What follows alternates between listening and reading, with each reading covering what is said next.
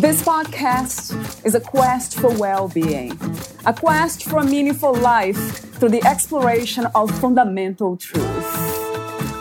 Enlightening ideas, insights on physical, mental, and spiritual health.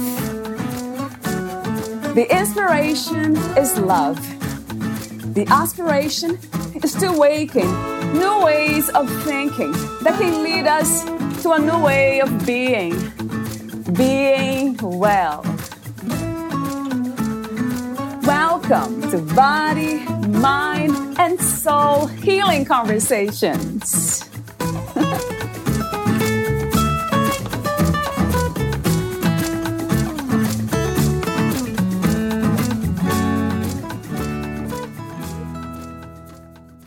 We are limited by outdated gender stereotypes both men in their lack of access to a wide range of emotions and caregiving, and women in their limited access to leadership and power. It's in our best interest to move towards flexibility and being instrumental or nurturant as circumstances require. This means we stop telling boys not to cry or be like girls, and stop telling girls to be nice little ladies. We need to encourage girls to go into leadership and STEM fields of science and technology and boys into caregiving professions. The consensus of our experts is that boys and men are not permitted to show vulnerability. This prejudice shuts down even being aware of some emotions, which is why EVRYMAN and other men's groups begin with identifying body sensations. Asking for help may require being vulnerable, which fits in the threat to masculinity danger zone. This fear of being perceived as weak contributes to men's health problems and a higher suicide rate. Being shut down emotionally also inhibits men's intimate relationships with people they love. One of the reasons why women in English speaking countries are much more likely to initiate divorce than men. Femininity is seen by sexists as weakening to precarious masculinity and can increase the fear of intimacy progress certainly isn't a straight line upward, as evidenced in the sexist cult led by Donald Trump. George Simons finds in international surveys that about one third of men support gender equality. Gayle Kimball is hopeful because generations Y and Z tend not to limit themselves in regards to their gender roles or skin color. They have models to emulate as they assume more political power, learning from Nordic gender equality programs, Danish emotional literacy instruction for children, research on boys' development, like that done by Andrew Smiler and Warren Farrell, and supportive groups for boys like those developed by Jerry Tello and Ashanti Branch. Promundo and MenEngage provide models of how to involve boys and men in activism for gender equality for all human beings.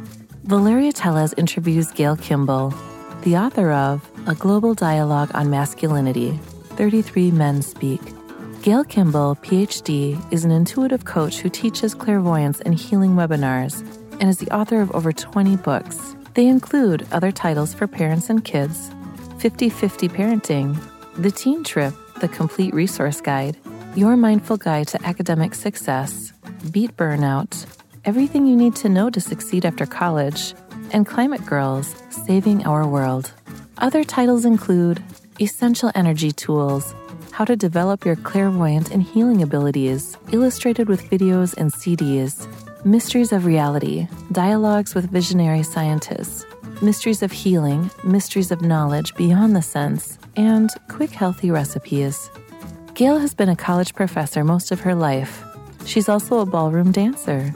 She invites you to check out her YouTube channel. Meet Gayle at gailkimball.info. Here is the interview with Gayle Kimball.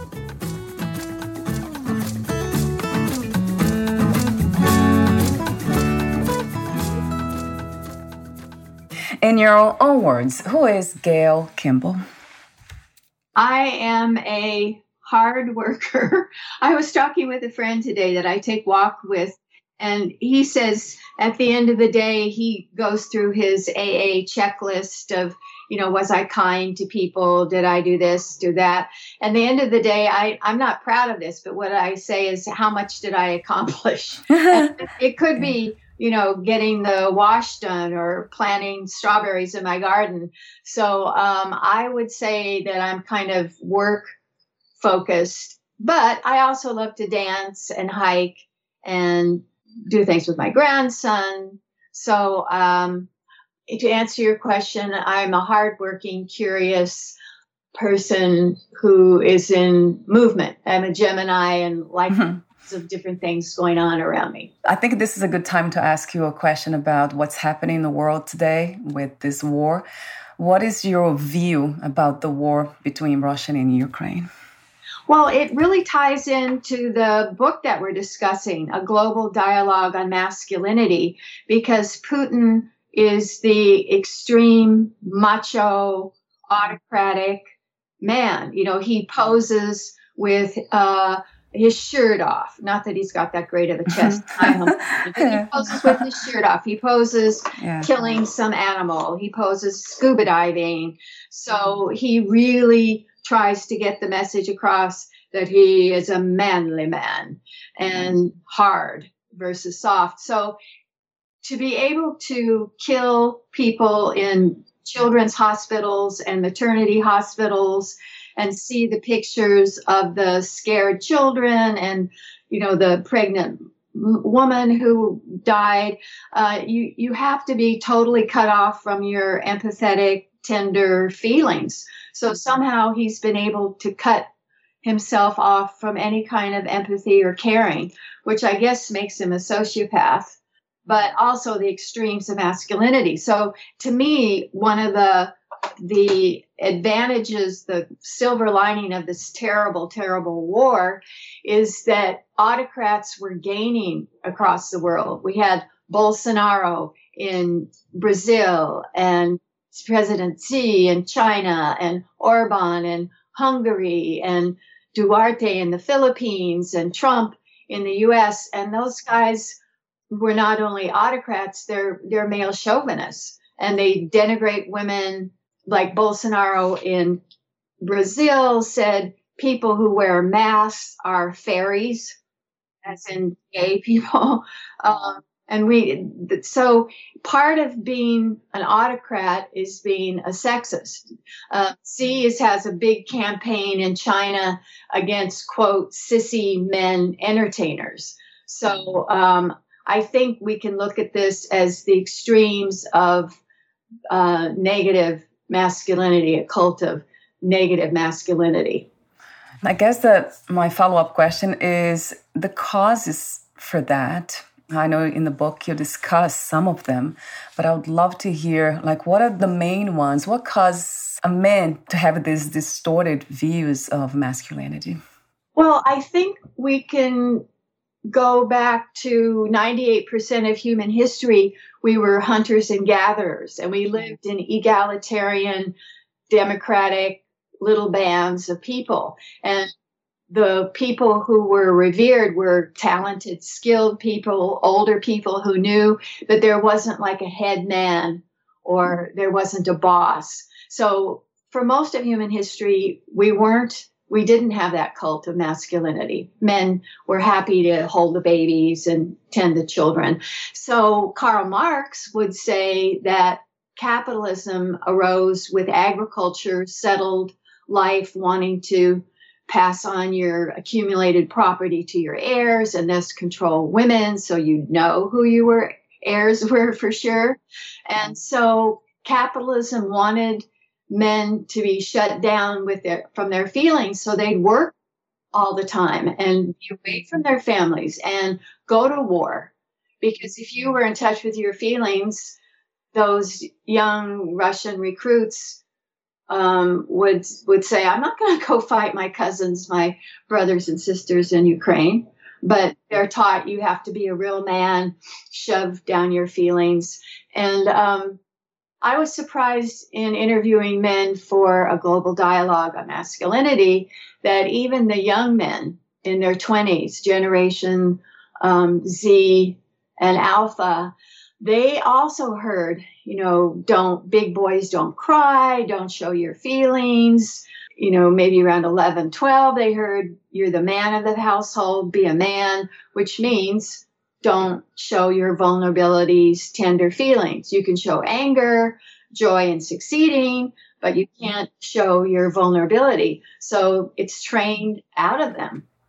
Do you feel that this is still happening? in family in households today yes i know it is and um, i know i raised uh, my son people told him like his stepmother told him big boys don't cry and i told him oh no crying is very healthy. It's really the way we heal. It's good to cry.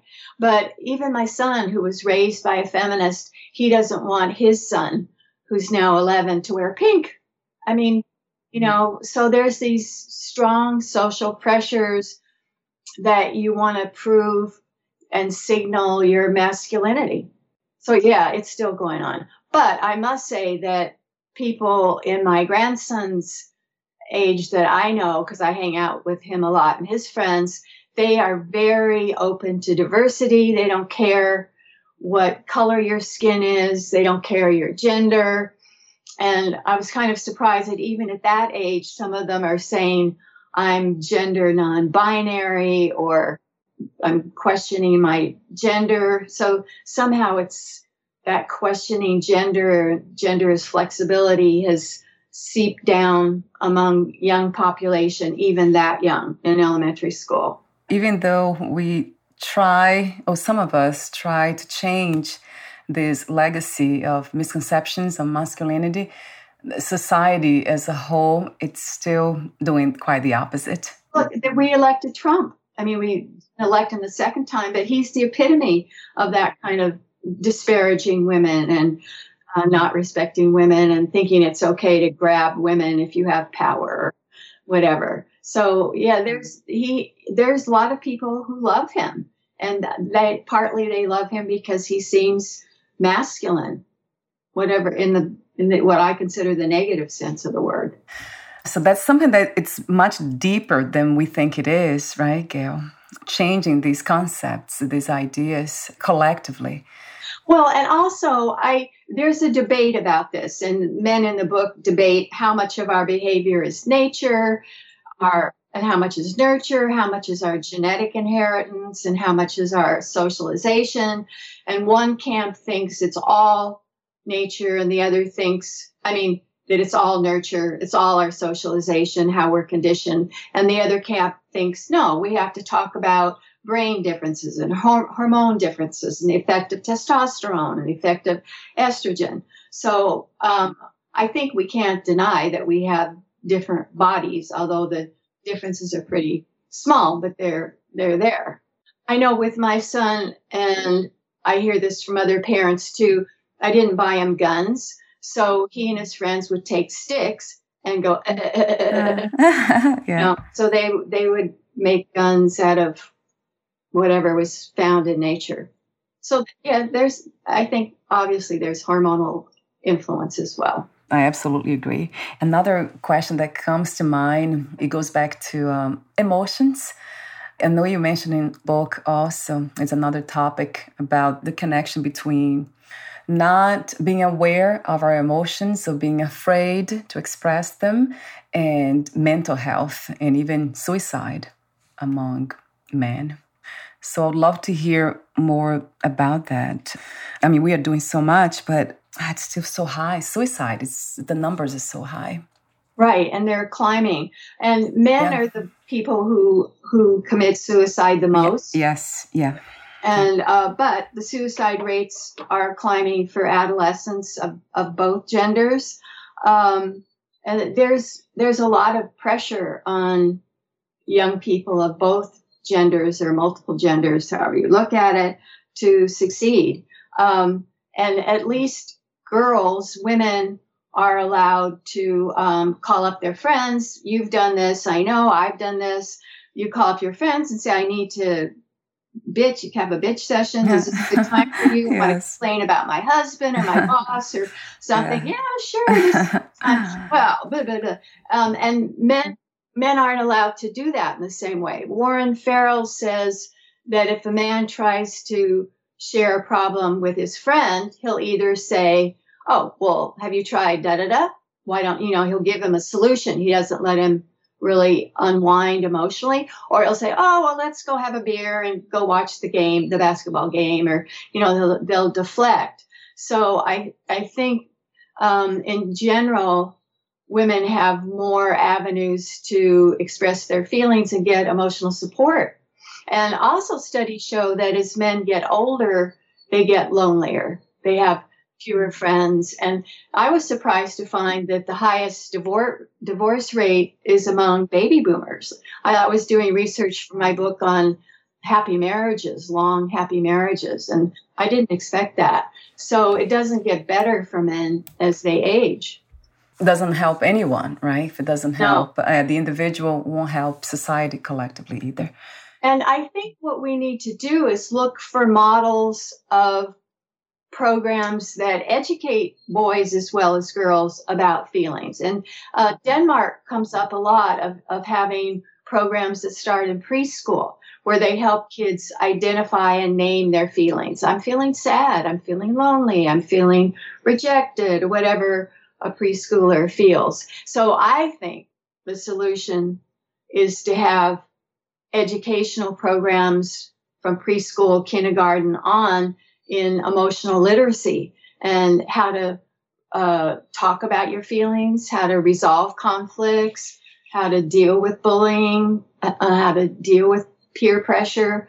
Um, we, we, that needs to be part of the school curriculum. And I don't understand why it's not part of it yet, because we have seen the consequences of not accessing feelings or giving this education to human beings in general. What will take for us to realize that feelings are crucial. They need to be expressed and, and, felt and recognized and understood.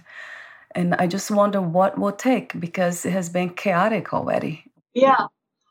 I'm hoping that Putin and the downfall of some of the other autocrats like Trump and Bolsonaro will make the point, the negative point. This is what happens when you have unbridled uh, extreme masculinity. Um, I, I was curious about what kind of female influence Putin has.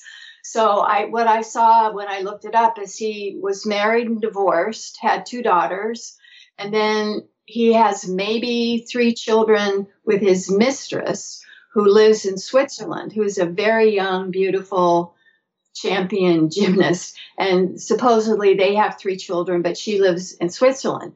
So um, I can't imagine that he has any tender, loving women around him to soften him and say, Vladimir, you're killing children in Ukraine.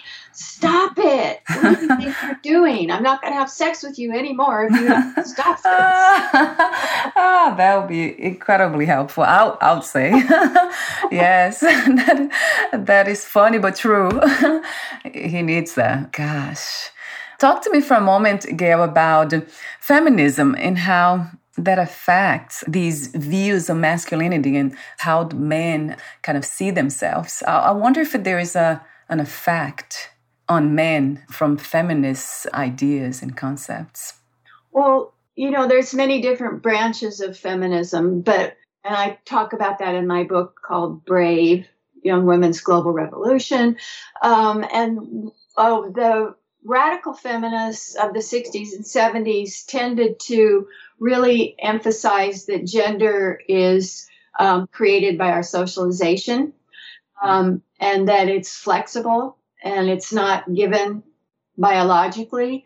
Um, and so that's influenced men too to have more freedom that just because I have a male body doesn't mean I can't knit or I can't cry at a movie or I can't be nurturant. Um, and I know that since I wrote my books, 50 50 Marriage and 50 50 Parenting, decades ago, things have really changed. It used to be that if a man was with a baby or a child in the park, people would think he's a pervert or, oh, that's so nice, he's babysitting for his wife. But it wasn't it wasn't widely seen. And now as you know, it's totally different. You see men and little kids all the time, and no one thinks they're a pervert or that they're helping their wives. They just think, oh, it's a father and a child going to the zoo on Sunday or whatever it is. So I think feminism has really emphasized that men should be fathers and husbands as well as workers and given men freedom to do that. But I must say that there's plenty of men today who are afraid to take father leave from work, that they'll be considered not a serious worker. They won't be as likely to get advanced. So things are really slow to change in some ways. But on the other hand, it's radical change in terms of men being proud to be fathers and husbands and boyfriends, not just athletes and breadwinners. Success. Uh, with the women's movement said, okay, women are trained to be sex objects and men are trained to be success objects. In your book, you mentioned one of the topics is the differences between feminism and equalism. In the men's movement, there are different branches, and there are pro feminists. And some of them, like an organization called National Organization of Men Against uh, Sexism, they call it NOMAS. Some of those men, or men in a, the Psychological Association for the APA, they don't want to talk to men. They consider men's rights. Um, leaders like Warren Farrell, they don't want to even talk to them. So that was one of the purposes of the book, and was to get them talking. And we did one webinar with men from these different branches that's on my YouTube channel, and I'm doing another one with men from the book on April um, 30th. And so, like Warren Farrell, he is called a men's rights activist because he he thinks that men often get cheated out of access to their kids after divorce. And he wrote a book called The Boy Crisis, where he he says how how much boys are hurt by not having a father in in the mm-hmm. household. And so he says he's not a men's rights activist. He's he believes in gender equality. So mm-hmm. so the feminists emphasize ways in which women are hurt by the patriarchy and the gender equality leaders emphasize that we need to consider both.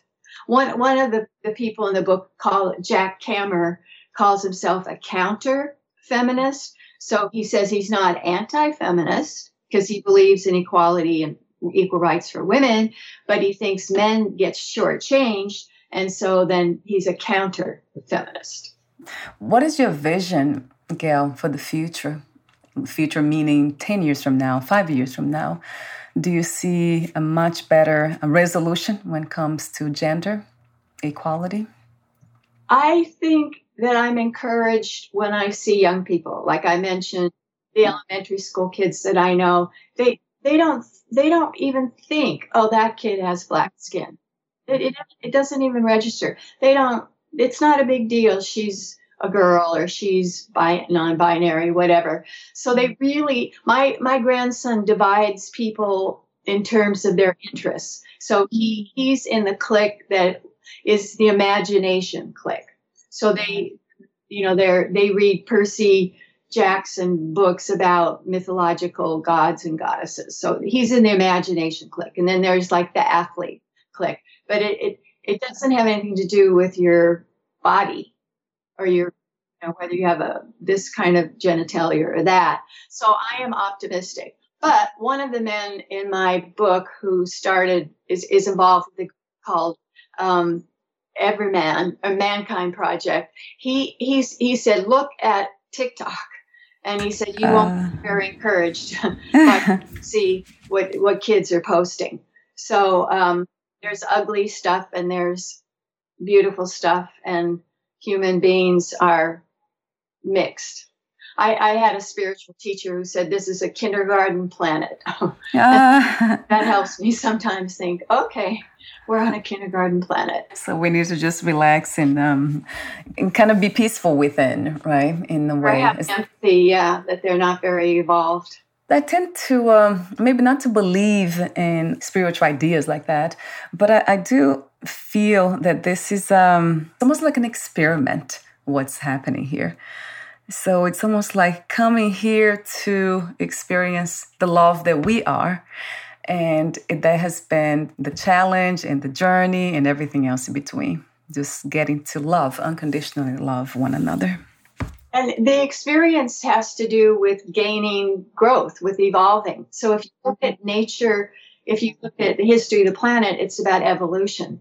And I think that's true on the individual level too, that we're here to grow and evolve and be all we can be. And as you say, that be, that includes becoming one with the source, which is love and intelligence. There's something about nature, or life itself, that's always very supportive of itself, and it seems to be leading in that direction of getting to live in harmony. Although it never happened, right, Gayle? In, in the history of humankind, I don't think we have a, a time in history where we all lived in harmony. I, uh, I think those hunters and gatherer bands, they did. Right, they, right. And that's most of human history. So if you're looking at our DNA and our biological destiny, we're we're we're wired to cooperate. So you speak of those small groups, tribes, indigenous, but not a lot in a large scale, right? Uh, millions, billions of people living together in harmony. That never happened. No, well, that that that may not be true. In in the book, um, was it in this book? Yeah, in this book, I talk about um, there's been recent studies. There's a big 500 page book that David Graeber and a co-author wrote, where they write about ancient cities with thousands of people in in the Near East that um, like what's now Turkey, and that they didn't fight wars. They had big community meeting places. They had goddesses and gods. So um, we don't know, we haven't learned about those in school, but there were thousands of years of these cities with a lot of people, thousands of people that did live peacefully. And uh, again, the book is by David Graeber, and I will grab it. It's called The Dawn of Everything A New History of Humanity by David Graeber and David Wengrow. G R A E B E R W E N G R O W.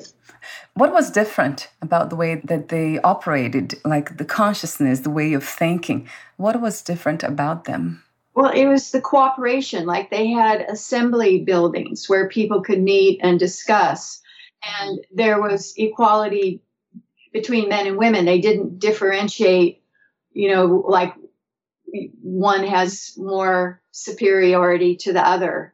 They were treated the same way after burial and that kind of thing. And as I say, they they they found a relic where this goddess is sitting on a tiger's. She's female deity. So it, I think it, it was like a carryover of the cooperative spirit of the hunter gatherer bands translated to city living. And I don't think they know why um, they ended. I do know that, like Crete and the matriarchal maybe cultures there were ended by bands of nomadic patriarchal warrior god invaders from from the northeast. So I I don't know what happened to I don't think they know what happened to those peaceful cities in the when I think about consciousness, or the mind itself, it has been said that we all affect one another and we influence one another by change ourselves.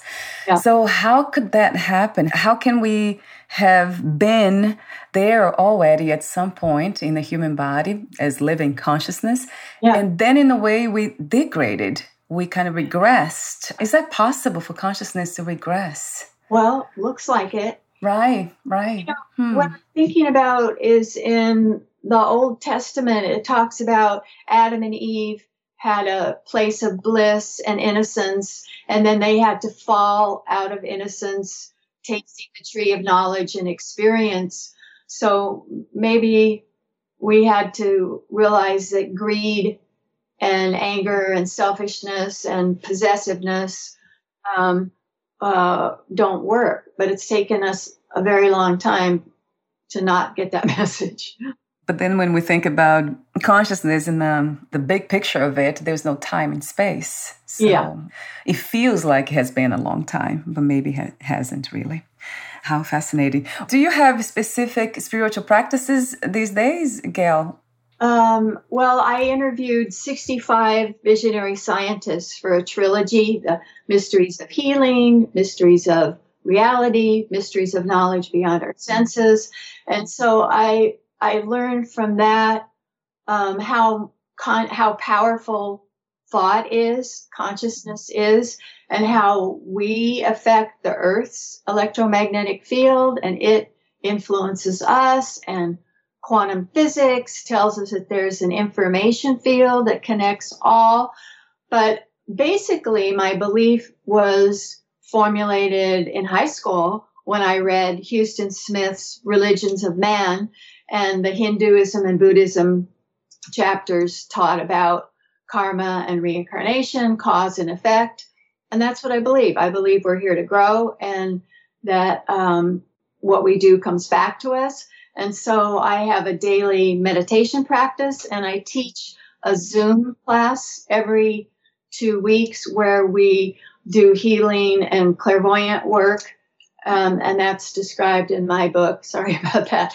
Um, and essential energy tools, how to develop your clairvoyant and healing abilities. Do you believe in mind continuation? That whatever we do here, uh, we come back and well, and kind of relive it. And I think there's scientific reason to believe it. The um, University of Virginia uh, med- medical doctors like Ian Stevenson, they've collected over 2,500 reports of children who remember their past lives eh, very mm. specifically, very concretely.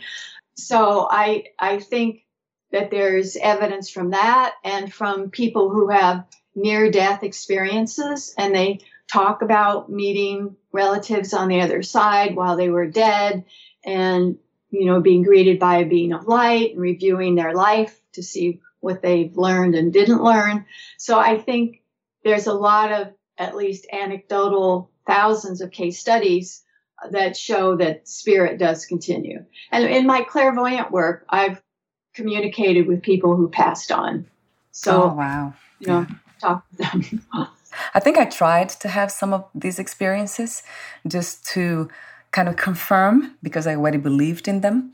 Mm-hmm. But then I never had them. And I wonder why that is the case too. That some of us have access to this um, truth, this understanding that life continues, but some of us don't.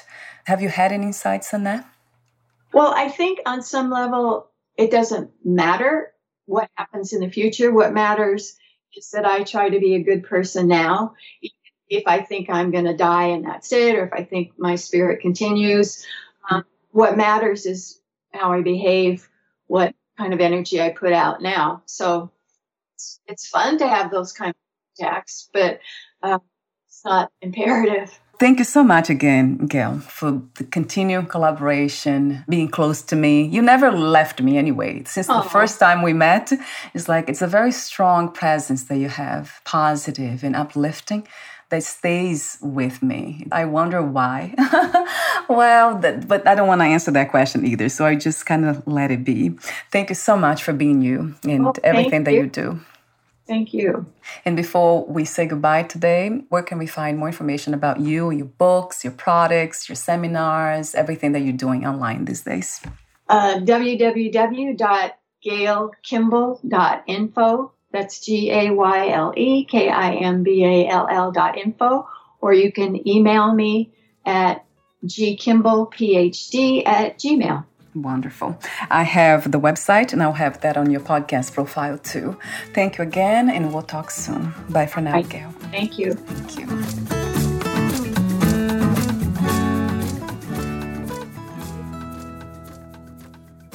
Thank you for listening. To learn more about Gayle Kimball and her work, please visit gaylekimball.info.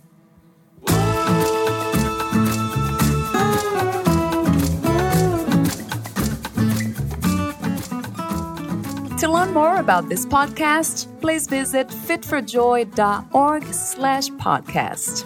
Thank you again for listening, and bye for now.